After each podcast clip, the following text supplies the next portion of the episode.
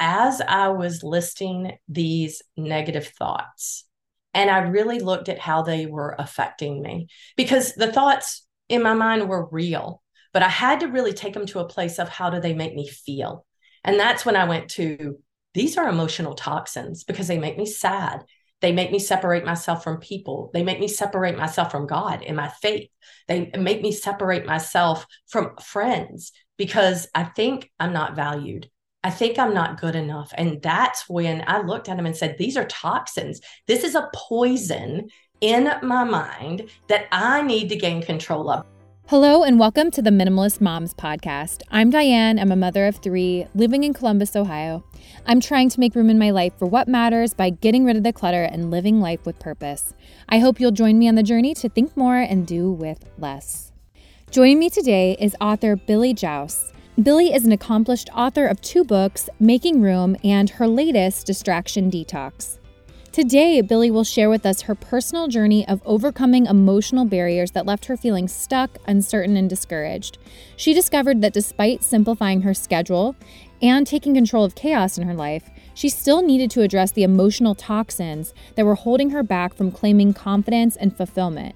So, join me today as Billie shares her experience and practical tips on how to detox from what she calls emotional toxins, comparison versus conviction, how to eliminate right hand syndrome, and more.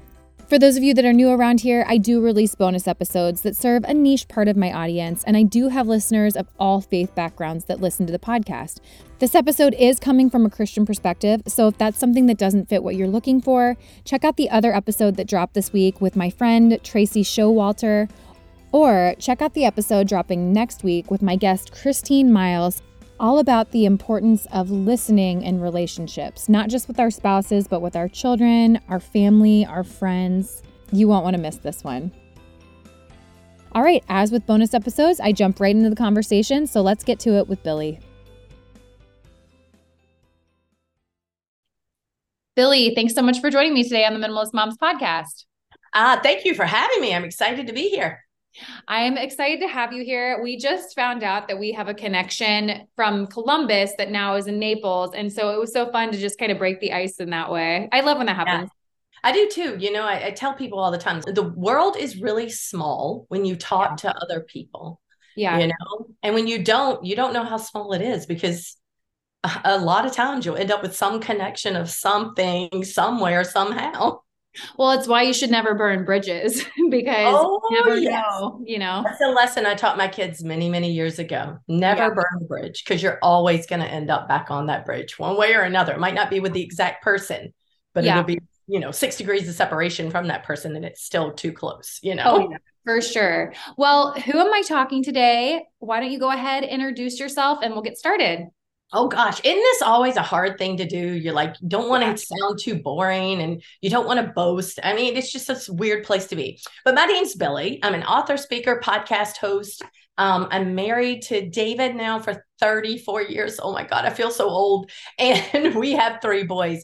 My husband is in professional baseball. So we have been in professional baseball. This is actually our 36th Major League Baseball season we're going into.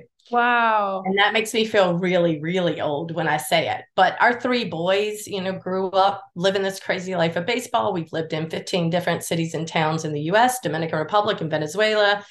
And I prayed really hard not for my kids to go into baseball because it's a hard life on the wives, on the girlfriends, you know? And I was mm-hmm. like, please, I don't want them to go into baseball. And guess what all three do?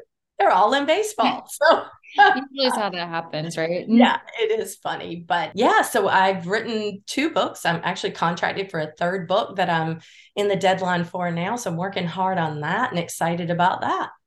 Okay, okay. So you wrote this book that we're going to be talking about today. It's called Distraction Detox Release mm-hmm. Emotional Barrier, yeah. Restructure Priorities, Realize God's Best. What prompted you to write Distraction Detox? Yeah, my first book was called Making Room, Doing Less So God Can Do More. And they're faith based books. It's a place that I come from and things that I've learned over the years and how that process has happened. But in Making Room, it really talked about the external distractions. You know, when we get caught up in watching TV or movies or streaming Netflix for hours and hours or I know I'm older, but I can get on TikTok and Instagram and scroll for way too long. And so that was that part of how do we really focus on our faith rather than losing ourselves and falling into that comparison when we get on Insta or, you know, the things that we think we need to have as moms and wives and and friends. And so in making room, there was a small portion in chapter two that talked about the internal distractions and that was a section that most people wanted me to talk about. When i went to speak when i you know did interviews that was something that people really wanted to talk about. So i said okay i'll, I'll dig into that. I don't struggle with that very much but let me dig into it. Well let me tell you when i started digging into it i made a list of all the things that i was thinking about the negative things the things that were stressing me out making me anxious what i thought of myself what i thought of you know how i interacted with others. And when i wrote that list down i'm a list maker so when i wrote that list down i never realized that how big of a bully i was to myself. I was my biggest bully. I would never ever say those things to my kids yeah. my husband to yeah. my family to my friends. I would never even say the things i said to myself to a stranger Mm-hmm. It was hurtful and demeaning and degrading and devaluing. And once I looked at them, I realized how much they really did stress me out. They took me to a place that I should never go to in my mind. Yeah. And so, in that sort of, and I was doing this for a talk that I was giving actually in the spring to baseball wives and girlfriends. Mm-hmm. And as I started going through it, I'm like, man, I'm lost in my own world in this. Like, I need to really figure this out. And mm-hmm. I went into the process of how do I get in control of these? How do I determine what they are? How do I evaluate what they are? How do I terminate them? And then I'm a planner. So I needed to mm-hmm. outline a plan and then execute it. Like, this is what I need to do to overcome this. Mm-hmm. And it was transformative in my life. I'm not going to say it's a one read fix. I will not promise you that you will completely get rid of every ne- negative thought. But what you can do is get that thought before it spirals you down into a place that you don't want to be. Mm. You know, and you can get a hold of that thought and and then transform it into the truth rather than a lie because they're all lies, those negative thoughts, and then move forward in that. Yeah. So I had some questions that I wanted to ask you, and I think yeah. I'm going to bounce around just because of how you started this conversation. Yeah. But would you say some of the things that you're referring to are emotional toxins that you write about? Is that what you're talking about? Yeah. Okay. I call them emotional toxins because the thing that I found is as I was listing these negative thoughts, and I really looked at how they were affecting me because the thoughts in my mind were real but I had to really take them to a place of how do they make me feel? And that's when I went to these are emotional toxins because they make me sad. They make me separate myself from people. They make me separate myself from God and my faith. They make me separate myself from friends because I think I'm not valued. I think I'm not good enough. And that's when I looked at them and said, These are toxins. This is a poison in my mind that I need to gain control of because nobody else could help me. Uh, now, and I'm going to say this if you're having such negative thoughts, you cannot overcome them. Counseling is the way to go. I've been in counseling before, I've been in counseling many times. I believe in counseling if you get to the point where you cannot help yourself in that. Mm-hmm. But mm-hmm. in this book, I felt like this is something I can stop. I can really figure out how to move past it. And that was taking those emotional toxins, that poison that was going into me, and I was allowing to increase in me mm-hmm. and take control of those and replace it with truth. So, would you say that you had a tendency or maybe maybe a personality tendency or do you think this was circumstantial for you? Yeah, my personality, nah, girl, you would never think that I had these thoughts. Like mm-hmm. it was not, even when I told my husband some of the things I was thinking, he's like, What? Mm-hmm. You think you're a bad mom? You're a great mom. And I'm like, Yeah, but I did this thing wrong. And blah, blah, blah, mm-hmm. you know, and my kid's going to hate me forever. And, you know, whatever it was. And that was funny because one of the things that when I was thinking about what I was thinking about, mm-hmm. I would think, Oh, I'm a bad mom. My mm-hmm. kids are adults now. And fortunately, I should write a book on this, and I don't know how it happened. Mm-hmm. Our kids like us. Mm-hmm. They want to spend time with us. My three boys call me almost every day. Oh, so yeah. That should be to me like, yeah, you're a pretty good mom. Your kids like you and they're adults. They don't have to like you. But I would think I'm a bad mom. My kids aren't going to like me or love me or whatever it is. And I had to dig into that. What was it? That's part of that evaluation of it. Mm-hmm. Why it makes me feel that way. But where was it? Where did it come from? What happened that, you know, that made me think that? And I went back to this incident when my oldest son was like 11 or 12 where he said something to me that scared me to death because I thought this was going to be a habit he would have the rest of his life. Mm-hmm. He would take him down a, a, path that would lead him into destruction, that he wouldn't have a, a prosperous life and, you know, and enjoy life. Yeah. And it was something silly. It was just, you know, a friend of his had tried some drugs and he's like, mm-hmm. in his mind, he just wanted to tell me about it. Like, what can I do to help him? In my mm-hmm. mind, I went to fear and I screamed at him, screamed at him, but it was based on my fear. So the fear of what could happen turned into a really bad moment with my kid. We asked each other for forgiveness. We both said things we shouldn't have. We moved forward from it. But anytime something happened, I would think I'm a bad mom. Yeah. No, I get that. I noticed this with my kids. My first two were really little. We'd be at the playground and I would just yell at them. And it wasn't because they were doing anything wrong. It was because I was so afraid they were going to get hurt. And so if they didn't do something exactly how I wanted it them to, I would yell. And it was because I was uncomfortable. And I had to process that and learn that. And now I feel like I'm the fun mom at the playground because I'm like, you know, your boundaries. I watched my three year old the other day, and there was this big equipment that I was really nervous if he got to the top, but I was like, he's probably not going to climb all the way up there. And if he does, then he is confident in himself. So he climbed halfway. It was too high for him and he came right back down. I want to give him sure the opportunity to encourage him that he can, but also I want him to learn what he is comfortable with as it comes. Yeah that's teaching them coping skills at a young age. Yeah. Yeah. Because they got to learn how to cope with things and how to, you know, as your kids get older into preteens and teens, they're exposed to, to so many things within school or activities that they're a part of that mm-hmm. they may not be exposed to at home. And having a safe place that they can come to you and sort of figure out those boundaries of how can I help this person? How far can I go into this friendship with this person rather mm-hmm. than just saying that's a bad influence. You don't need to be with them. It's yeah. talking through it, teaching them coping skills and how to relate to others in a safe way. What mm-hmm. are their boundaries? Teaching them boundaries, that type of thing. So yeah. yeah, I mean, and the thing of it was that when I started thinking about yelling at my kid and why I thought I was a bad mom, it was because a girlfriend of mine, when I was in college, had told me, You're going to be a horrible mother. You're hmm. never going to amount to anything as a mother in an anger rage that sure. she had towards me. Yeah. But that's where I went back to and went, that's where it came from. Now, a bunch of the feelings I have, I've never figured out why I think that, what, why I, you know, why I hold on to that truth when mm-hmm. they're truly lies. I've written two books. I've got a contract for a third book. Every time I go to write, I think my content's not valuable. Nobody's going to like it. I'm a bad writer. I can't write a book where that came from i figured that one out was a ninth grade teacher that told me i didn't i couldn't understand the book so it was best for me not to to comment on what the book meant. I guess this is my belief but i think that there is a healthy amount of maybe negative, shameful thoughts that we should have to inspire us to be better. But uh, maybe yeah. shame isn't the right word because I do think shame is not of God.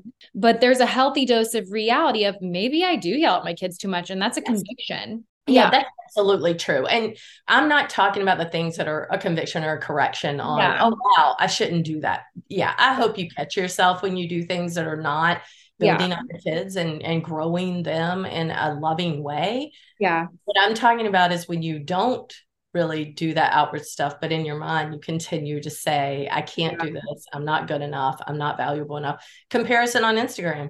Yeah. I've got a girlfriend that decided she was never going to invite anybody over to her house because it didn't look like her friends' houses on Instagram. Her house was beautiful. It was clean. Mm-hmm. Was it the high end products that some of the Insta accounts had? No. But in her mind, she wasn't worthy enough and didn't have a valuable enough space to invite her friends into. And that took her to a place of separation. Mm-hmm. And that's where we don't want to be is separating ourselves from friends, family, God, no, you know, not allowing these negative thoughts to separate us from who we should be closest to. You know, there comes a time of realization, like you're saying, where you realize this is not healthy. This is not how I should be. And this is how I want to grow. You know, in the book, I talk about taking those deceptive thoughts as emotional toxins mm-hmm. and replacing them with God's truth, digging into scripture, finding a scripture that replaces that. When I went on Facebook after I went after I made my list and figured out how many thoughts I had, I just wanted to hear did other people have thoughts like that? Like you think negative about yourself and you never say it out loud you never present it to others but you feel that it's separating you from god from from family or friends and I got a boatload of response. It was shocking to me how many people fell into, and I ended up putting them in categories. And the three categories were fear, unbelief, and then the third category is you just said shame, shame and guilt. God doesn't want us living in fear. He doesn't want us living in doubt, and He does not want us living in, in guilt and shame. And those were the three categories that I found that really people fell into the most the fear of failure, fear of success, fear of not doing well, doubt that they're valuable enough or they're loved enough or they're good enough. You know, yeah. shame from their past. Like I held on to yelling at my kid. My kids still loved me and liked me and, you know, spends time with me. But in my head, I kept saying, I'm a bad mom. I'm a bad mom. Mm-hmm. And that wasn't true. You know, mm-hmm. many times I've said I'm a bad wife, you know, that shame and guilt of something I may have said or done to my husband that he forgave me for, but I never forgave myself.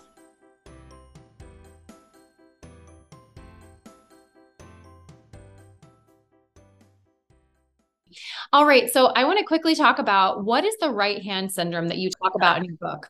This is part of just talking about scheduling and priorities in our lives and how we um, this was more my first book of how we can plan our lives the outline in this book of how do we um, set in place the things that are important to us right? And when my kids were younger it was funny because i had a schedule that was really filled and i was totally stressed out about baseball, basketball, wrestling, church, youth group, Bible study, you know, all the things that I had going on, I'm stressed out about. But when someone at school would say, Hey, who can bring cookies for after the basketball game? And I would raise my right hand and go, I can. Who wants to volunteer to take all the kids to Chuck E. Cheese after whatever? I can. And so my husband, one day I came home and I'm like, oh my gosh, great opportunity. I can do this. I can do that. And he goes, wait a minute. You suffer from the right hand syndrome. This is why you're stressed out all the time. Those may be really, really good things, but are they good God things? You're not doing anything bad, but are you doing what's most important to God, to your family?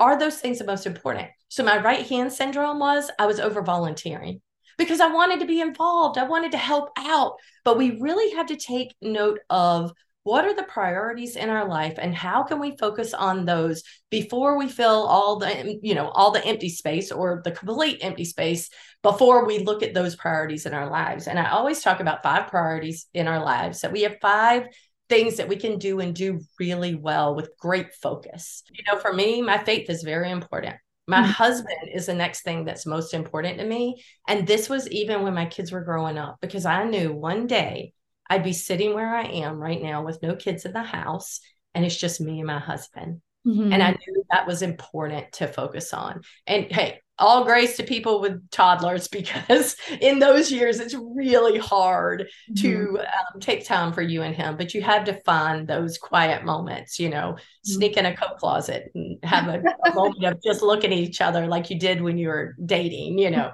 whatever it may be and then my kids if my kids call Mm-hmm. and something else i'm doing something else that i can take a five minute break from i'm going to talk to my kids the fourth one for me is writing and podcasting and speaking that that ministry part of my life that i want to make sure that i'm obeying god where he's asked me to mm-hmm. step out boldly in faith and do what he's called me to do yeah and then my fifth one for me are my baseball girls. My baseball girls, wives and girlfriends of coaches and trainers and players that I really do pour into. And I hate to use the word mentoring, because I feel like it's such a mutual mentorship. Like the young girls can teach me a lot too about life, you know, and I can help guide and lead them. And um, leading Bible studies with them, spring, you know, the spring women's event with them, whatever it may be. I want to make sure that I'm keeping that as a priority. And then if we have an empty jar and we're putting in all the extra stuff, all the right hand syndrome stuff, we don't have room for those five priorities, those five big priorities to put those in that jar. So we need to take care of those five first. mm-hmm. And then we can fill in with the little stuff. But we're not neglecting the thing that God's called us to to pour into our faith, our our spouse, our kids, you know, whatever it is he's called us to. So yeah. that was the right hand syndrome for me. And I'm a lot better, but I still find myself at times when people are like, who can volunteer to serve on Sunday at this time? And so, you know, and my husband's already asked me to go out to lunch. And I'm like, oh, uh, maybe uh, no, I can't do it. My husband's asked me to go to lunch after church, so I'm not gonna I'm not gonna volunteer after church. So not that I don't other times, but I make sure that those priorities are taken care of first. Yeah, absolutely. And I think that the right hand syndrome, I've suffered from that throughout the last, I mean, probably my whole life.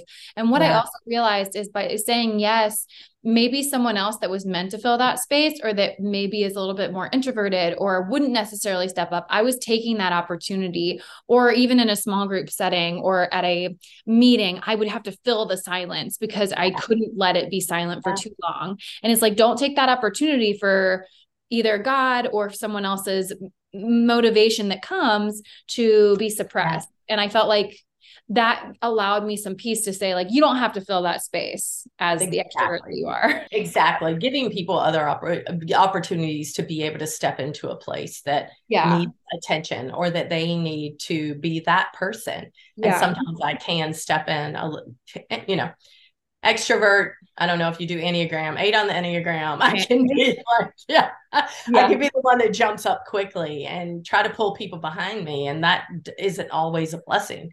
Sometimes yeah. better for them to lead and me to help guide them from the back you know no, I totally agree. I have two more quick questions for you. And the okay. first one is you have, again, distraction detox. And so on the front cover, I just wanted to know about your cover and why you chose that. Is it a detoxing drink? I'm looking at yeah. it, listeners. It is a glass jar with some mint, some lemon, some honey. Is that why you chose that? yeah, the artist sent it to me and she's like, Hey, I wanted to look sort of like a detox. Great. And she had lemons and honey and it was sort of out of order. And I just looked at it and I went, you know what would be really good is lemon on the left and honey on the right, because we want to go from that bitter feeling to that sweet honey, that place of comfort, uh-huh. of being able to be in peace. And I just, honey's a, I use honey a lot. And it was funny that she even put it on there. She had it sort of behind the picture. And I was like, mm-hmm. oh, pull it out front. Let's go from that bitterness of lemons, you know, that tartness of what it feels like when you realize that emotional toxin that you need to overcome mm-hmm. and how you take that and you move into that sweet honey with a fresh mint on top that just gives you this sensation in your nose that you're like, oh, mm-hmm. that's it and really moving into that place of healing of where you are in a, a, free place where freedom fills you from those negative thoughts, from those emotional toxins, freeing you to be able to hear where God's asking you to go next, asking mm-hmm. you to step out in that bold faith. Yeah. My last question for you is what is maybe the number one thing you'd want readers to take away from reading this one? the number one thing I'd want them to take away is that they can overcome those thoughts that take them down to places they shouldn't be. They can overcome them. They may never, you know, people are like, oh, well, God can heal people things. He can. For some reason, He is not healing me of these negative thoughts. Something happens and a and a thought comes up. And you know, I try to take hold of them and make sure that they don't get worse. Sometimes I let them get worse and then i think no i have scripture to replace that and that's what i want people to do is take that deception and move it into the truth of what god tells us we're not called to to live in fear he's not given us a spirit of fear you know doubting we don't doubt we trust in him that he has us where we are in that moment that we're there to do what he's asking us to do with whoever that is with us Absolutely. Well, where can people grab a copy of their own and connect with you online? Yeah, the best place to go is my website, Billie, B I L L I E, Jauss, J A U S S dot com. And that's my website. And you can go there and find the book, find me on social media, my podcast, my speaking schedule, all of that. Well, Billie, this was a great conversation. Thank you so much for coming on today. Thank you. What did you think of the episode? I hope you enjoyed the conversation. To learn more about today's guest, including links, resources related to everything discussed today, visit the episode page at minimalistmomspodcast.com, where you can find the entire podcast archive, as well as my book, Minimalist Moms Living and Parenting with Simplicity, or other ways to connect or work with me online. If you'd like to support the podcast, the easiest and most impactful thing you can do is subscribe to the show on iTunes, Spotify, or YouTube, or wherever you listen to podcasts, and leave a rating or review of your favorite episode. Lastly, sharing the show or your favorite episode with friends on social media is very helpful and will encourage others on their journey to think more and do with less.